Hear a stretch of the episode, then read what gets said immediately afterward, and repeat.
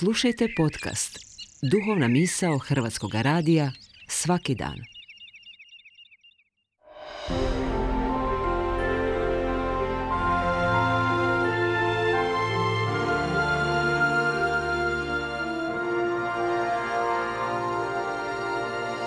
Duhovna misao. Urednica je Blaženka Jančić.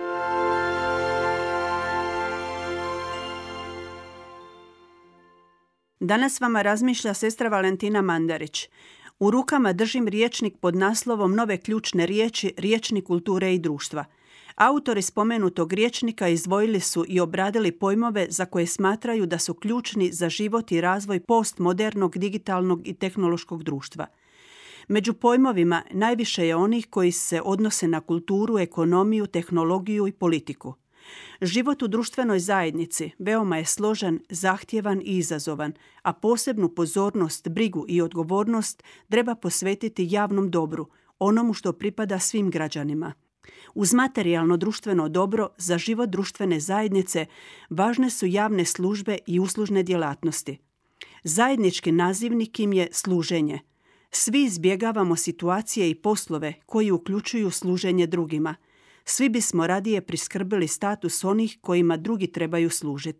Služenje u percepciji modernog čovjeka ima negativne konotacije. Neki ga čak povezuju s povredom ljudskog dostojanstva. Ljude koji služe drugima ponekad se smješta u kategoriju osoba drugog reda. Stoga bi bilo zanimljivo istražiti što ljudi pomisle kad čuju riječ ministar, državni službenik, javne službe, uslužne djelatnosti. Mnogi ne bi njihove službe i posao povezali sa služenjem, a razlog postojanja takvih službi je upravo služenje građanima. Služenje jednih drugima osnovni je poučak na kojem se temelji život svake zajednice, obitelji i društva. Bilo koji posao ili bilo koja služba, osobito javna služba, ima svoju svrhu u pružanju usluga građanima. Nema ni jedne službe, počevši od najniže pa do najviše, koja ne bi bila služenje. Ako nije služenje, onda je zlouporaba položaja i službe. Svi koji vrše poslove u javnom sektoru, osobito u državnim službama, pod povećalom su.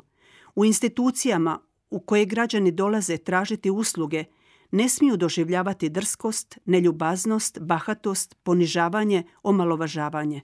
A često svjedočimo da profesionalnost ne prati ljudskost – kako drugačije protumačiti neuslužnost onih koji rade u uslužnim djelatnostima? Od onih koji pružaju javne usluge, socijalnu, odgojnu, medicinsku, pravnu, duhovnu, komunalnu, kulturnu, očekuje se profesionalnost i ljudskost. Prije svega očekuje se uljudnost. Gdje nema ljudskosti, vladaju primitivizam i bahatost. Danas je popularno govoriti o cjeloživotnom obrazovanju. Redovito potim mislimo na stručno usavršavanje, bilo bi poželjno uvesti i cjeloživotni odgoj, osobito za one koji pružaju javne usluge. Osobe čiji je posao pružati građanima usluge ponajprije trebaju biti uslužne, ljubazne, strpljive, korektne, pristojne, posjedovati kulturu govora i ophođenja.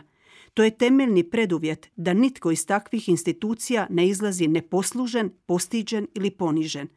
Cijeloživotni odgoj za služenje nameće se kao važno područje cjeloživotnog obrazovanja. Svima nam je pak potrebno usvajanje Isusova zlatnog pravila u odnosu s drugima.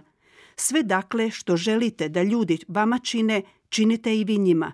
Ili što ne želiš da tebi drugi čine, ne čini niti drugima.